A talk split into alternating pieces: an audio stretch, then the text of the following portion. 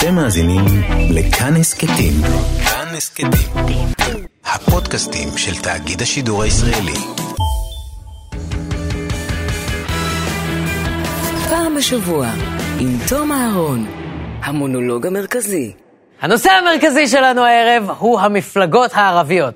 עכשיו תראו, לא צריך להיתמם. אני יודע שרוב הצופים שלנו הם יהודים, שלא מצביעים למפלגות הערביות, אבל אני יודע שיש לנו גם לא מעט צופים ערבים. אני יודע את זה כי אני עובר על כל התגובות בפייסבוק וחושב לעצמי, יא, איזה סמל של דו-קיום אתה. איך אתה מצליח לגרום לכולם לשים את ההבדלים שלהם בצד ולהתאחד סביב בדיחות על תימנים? איך כולם לא אוהבים תימנים? אז חשוב לי, חשוב לי לפנות גם לצופים הערבים שלנו ולהגיד להם, אה, אנא תלמיד פיל מדרסה. וגם, וגם חשוב לי לדבר על המפלגות הערביות, אפילו שאני לא ערבי. בדיוק כמו שחשוב לי לדבר על המפלגות החרדיות, אפילו שאני לא חרדי, או כמו שחשוב לי לדבר על uh, מפלגת זהות, אפילו שאני לא בתול. סתם, סתם, סתם, סתם, סתם. אני כמובן כן בתול. ואם מסתכלים, אם מסתכלים אפילו לרגע על הציבור הערבי ועל הביטוי הפוליטי שלו בכנסת, מבינים שהמצב מורכב ועגום. וערביי ישראל הצביעו ברגליים. אולי זו אדישות, אולי ייאוש, אולי רצון ללמד לקח את הפוליטיקאים. בכל אופן, זה נראה כמו חרם על הבחירות, רק 50 אחוזי הצבעה. אה, ובשעות שלפני סגירת הקלפיות עוד יצאו מנהיגי המפלגות הערביות למה שנראה כמו קרב הישרדות של ממש. אז בסוף שיעור המצביעים עלה ל-50 אחוז, אבל לפי תוצאות האמת, אה, אפשר לדבר על ירידה של שלושה מנדטים, כלומר שלושה מושבים, לעומת הכנסת היוצאת. אוקיי, okay, קודם כל, בחיים שלי לא ראיתי כזה דבר תלוי אצלי בבית ספר. ואנה תלמיד פיל מדרסה. דבר שני, דבר שני, 50 אחוזי הצבעה בחברה הערבית, אפילו פחות, 49 אחוז נקודה 2, זה מאוד נמוך. רק לשם השוואה, בציבור היהודי שיעור ההצבעה היה בבחירות האחרונות 67 אחוז, שאתם מבינים לבד מה זה אומר. אנחנו ממש טובים בלהצביע, אנחנו ממש מדהימים בזה. אבל זה גם אומר משהו על תחושת ייאוש מאוד גדולה בחברה הערבית. והאחוז הזה לא תמיד היה כל כך נמוך. הוא הידרדר במהלך השנים מ-77% בבחירות 96 עד ל-49% בבחירות השנה. והמגמה הזאת היא מגמה שצריך לעצור, כי חברה שיש בה מיעוט מיואש היא לא חברה בריאה. וגם בואו, זה לא שהם לא מצביעים מאדישות כי הכל אצלם מושלם. זה לא כמו שחבר שלי חציל לא הצביע כי הוא עשה אסיד והלך לאיבוד בדיזינגוף סנטר. הציבור הערבי לא מצביע, אפילו שהוא מתמודד עם אי שוויון כלכלי, חינוכי, עם מחסור באישורי בנייה וביטחון אישי מאוד נמוך. כך שאי ההצבעה היא סימן מאוד לא טוב. עכשיו, אפשר למנות כמה גורמים למגמה הזאת, וקודם כל, ההתפרקות של הרשימה המשותפת. יש מי שמסבירים את אופן ההצבעה אתמול ואת התוצאות ביישובים הערביים בזעם שהצטבר אצל הבוחרים הערבים מאז פירוקה של הרשימה המשותפת. הם שברו את הדבר הכי חשוב שהציבור הערבי ציפה מהם, וזה הרשימה המשותפת. רק שיקולים אה, אופורטוניסטיים אישיים גרמו למצב של פירוק הרשימה המשותפת, ואני מציע שחברי הכנסת או חלקם, ראשי המפלגות, יסיקו מסקנות ויאפשרו, אה, יעזבו, יפרשו ויאפשרו לחברה הערבית ללקק את פצעיה בעקבות המפלה שקייתה בבחירות אה, אתמול. פרק חדש נפתח אתמול ביחסים שבין הציבור הערבי בארץ לבין הפוליטיקה הישראלית בכלל ובין הפוליטיקאים הערבים בפרט.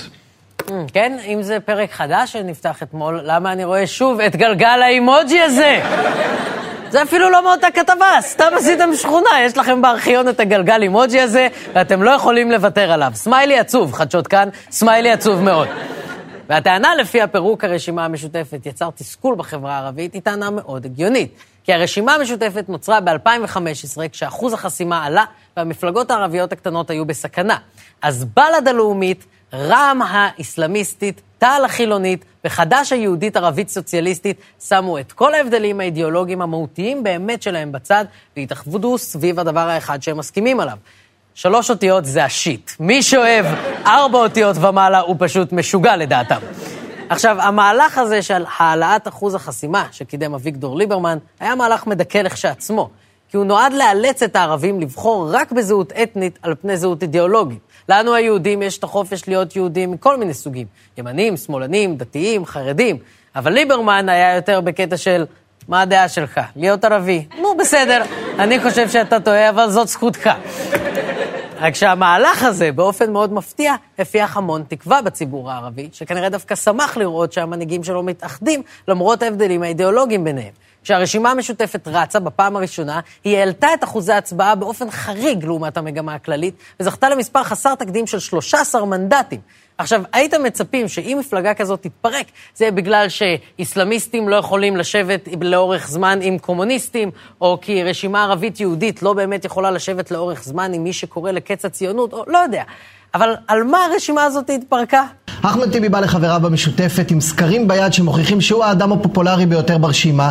רק מה, ברשימת טל, שהוא מרכיב, היא המרכיב שלו במשותפת יש לו רק כיסא וחצי. לא ולבן אחותו אוסאמה סעדי נדמה לי והוא דורש לעמוד בראש הרשימה המשותפת. הוא לא דורש למנות אותו, הוא דורש לערוך סקר לבדוק מי האדם הפופולרי ביותר ברשימה המשותפת ולהעמיד אותו בראש טיבי ישועל, מה אתה חושב, שאנחנו לא רואים מה אתה עושה פה? אתה בא עם סקר שבו אתה מנצח, ואז אתה אומר, חבר'ה, בואו נעשה סקר, נראה מי הכי פופולרי. במקרה יש לי פה סקר, מי הכי פופולרי? אני! איזה כבוד, לא חשבתי, לא, לא, לא, לא, איזה חמ... אתם הכוכבים האמיתיים, לא, אתם הכוכבים האמיתיים. איזה חרטא. ולדרישה הזאת של טיבי, המפלגות האחרות לא הסכימו, ולדעתי די בצדק. כי עם כל הכבוד לטיבי, שהוא באמת חבר כנסת פופולרי, עם נוכחות תקשורתית מאוד גבוהה, זה משהו, טאלנט. אין לו מפלגה חזקה ופעילים ושטח, ואם אתם צריכים הוכחה, אז כן, שימו לב, מספר שתיים ברשימה של טל הוא גיסו של טיבי, אוסאמה סעדי, שאגב, אני מבין איך זה תרם לפופולריות של אחמד טיבי בקרב, נגיד, המשפחה של אחמד טיבי. אם אני הייתי מסדר לגיסי עבודה ועושה סקר פופולריות במשפחה שלי, מי אתם חושבים שהיה מנצח? אחמד טיבי, כי הוא רופא. אז אחרי שאחמד טיבי פרש מהרשימה המשותפת, נוצר בלאגן גדול, ובסוף התגבשו שתי רשימות נפרדות. חד"ש-תע"ל בראשות טיבי ועודה, ובנפרד רע"מ-בל"ד. אני יודע שזה מבלבל, אז uh, תזכרו, את הבל"ד רואים, אבל את הרע"מ שומעים, אם אני זוכר נכון. ולמרות התוצאה של הבחירות האחרונות, הרשימה המשותפת, נכון לעכשיו, עדיין לא הצליחה להתאחד מחדש. עכשיו תראו, זה לגיטימי שפוליטיקאי ירצה למקסם את כמות הכוח וההשפעה שיש לו, אבל כשהרצון הזה בא על חשבון אחדות הרשימה המשותפת, במהלך שסיכן מאוד את רע"מ בל"ד, שכמעט ולא עברו את אחוז החסימה, מה שהיה זורק ארבעה מנדטים לפח, אפשר להבין איך כל זה גרם לירידה באחוזי הצבעה בציבור הערבי ולהגדלת המיאוס מהפוליטיקאים. במיוחד כשהכנסת האחרונה הייתה עמוסה במתקפות של הקואליציה על הציבור הערבי, וחוקים והתבטאויות שנועדו לגרום לערבים להרגיש כמו אזרחים סוג ב'. ואחרי מחאת הדרוזים, הפעם מגיע תורם של ערביי ישראל להפגין נגד חוק הלאום, וגם הם בוחרים להגיע לב-ליבה של המדינה על כיכר רבין, בציפייה שגם נציגים מהחברה היהודית יצטרפו לקריאה שלהם לבטל את החוק. את ראשונה צריכה להחזיר תעודת זהות. אחת היוזמות היותר נפיצות של הכנסת הנוכחית מעלה הילוך פרשננו הפוליטי עמית סגל לחוק המואזין, שוב כאן במתכונת חריפה יותר. אחת, הקנס יעלה על עשרת אלפים שקלים בכל מקרה, ושתיים, המשטרה למעשה תקבל סמכויות להחרים את הרמקול. זאת אומרת, אם יש מסגד שמשמיע רעש בשעות לא סבירות, יוכלו הפקחים, השוטרים, לבוא, לקחת את הרמקולים ולהחרים אותם.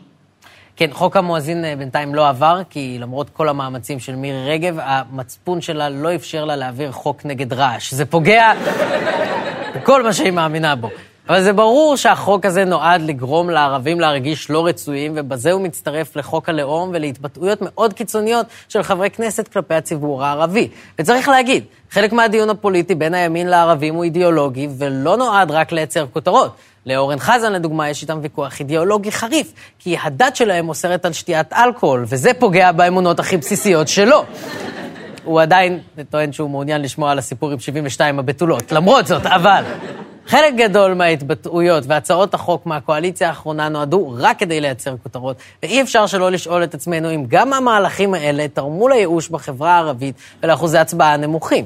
במיוחד כשגם מול המתקפות האלה של הקואליציה, יש אופוזיציה שבעצמה נופלת להסתה ומתעקשת להשתתף בדה-לגיטימציה לפוליטיקאים הערבים. אתם תלכו על גוש חוסם עם הערבים, אתה אמרת פעם שלא תעשה את זה עם הזועביס, תעשה את זה עכשיו? אנחנו לא דיברנו מילה עם הערבים, אני, לא נתניהו, אני זה שהלך בבחירות הקודמות לוועדת הבחירות המרכזית וביקש לפסול את בל"ד וחנין לא זועבי מלרוץ לכנסת. אבל עכשיו אתה כבר לא לבד. ואני אומר, איש לא דיבר איתם על גוש חוסם, אנחנו הולכים לנצח ולהקים ממשלה, אנחנו לא צריכים גוש חוסם עם הערבים. לצערי, המנהיגות הפוליטית של הערבים של ערביי ישראל מדברת כנגד מדינת ישראל, ולכן אני לא יכול לעשות איתם שיח פוליטי, כי הם מדברים נגד המדינה. חד משמעית, אני עם הרשימה המשותפת, אנחנו לא נשב באותה ממשלה, נקודה. בסדר? שזה יהיה ברור, לא נשב איתם באותה ממשלה. אתה רואה את ההתנהלות שלהם, אתה רואה את ההתנהגות שלהם, אני לא רואה שום דבר שמחבר בינינו, מקשר בינינו, או שמאפשר לנו להיות באותה ממשלה איתם. כן, זה היה אבי גבאי בתחילת הקמפיין, כשהסקרים עוד הראו לו 22 מנדטים. זה אבי גבאי בסוף הקמפיין. פה, פה הוא כבר היה מוכן להקים ממשלה עם אסמאעיל הנייה ונאצר, אם זה מה שהיה מציל אותו. וצריך להתייחס למה שלפיד וגנץ אמרו שם. תראו, אני מבין שיש הרבה התבטאויות של חברי כנסת ערבים שבאוזניים שלנו הן בלתי נסבלות, אבל צריך לקחת שני דברים בחשבון. קודם כל, העלאת אחוז החסימה לא מאפשרת לערבים להציג עמדות שונות, מתונות יותר ופחות, כי היא מאלצת אותם להתאחד למען ההישרדות שלהם.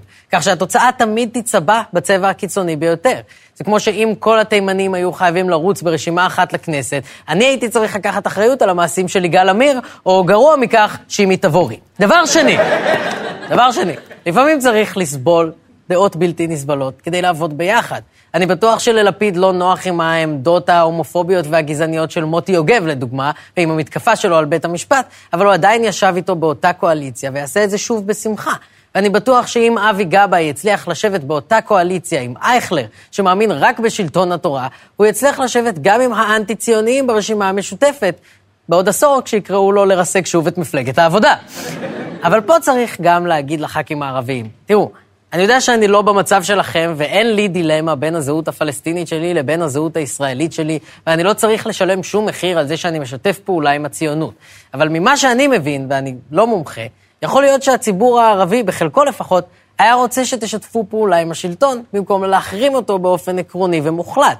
ואני יודע שהרבה פעמים נשמעת הביקורת על חברי הכנסת הערביים, כאילו הם רק דואגים לנושא הפלסטיני ולא לנושאים אזרחיים, וזה כבר מופרך. מסתבר שהתקשורת פשוט מסקרת את חברי הכנסת הערביים רק כשהם מספקים כותרות פוליטיות שערורייתיות, ולא כשהם מתעסקים בבטיחות בנייה. כי הדרך שבה מחליטים על אייטמים בחדשות היא להקריא אותם לרוני דניאל לפני ולראות מה גורם לו לזרוק כיסא על אמנון אברמוביץ'. אבל אי אפשר להכחיש את זה שכמו שחברי כנסת יהודים יודעים לרכב על פרובוקציות, כנראה שגם לערבים יותר קל לקנות כותרות ופופולריות על ידי הדגשת הסכסוך ולא על ידי ניסיון לשיתוף פעולה. וחבל, כי תראו כמה יפה זה יכול להיות. חבר הכנסת טיבי, הצעותיו לא יקודמו בוועדת הכלכלה עד שיפסיק לתמוך בפיגועי טרור. נראה מה שיהיה. אני מאוד מודה אוי לך. אוי לכנסת ואוי לו לפרלמנט. אני מודה זה הצלה לשניכם. של הפרלמנט. תודה רבה זוהי לכם. דמוקרטיה מתגוננת במיטבה. אני רק רוצה... ואני אמשיך בה. אני רק רוצה על פי להודות אקוניס, לכם. נכון, תודה רבה אקוניס לכם. דמוקרט כל טוב. מתגונן. תודה רבה. תודה לך. מדינת כל אקוניסיה.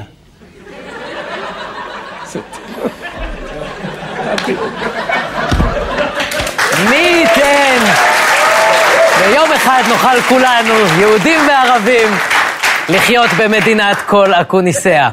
זהו, אנחנו סיימנו, תודה רבה שהייתם איתנו, לילה טוב. פעם בשבוע, עם תום אהרון, כל חמישי ב-10 בלילה, בכאן 11 בטלוויזיה.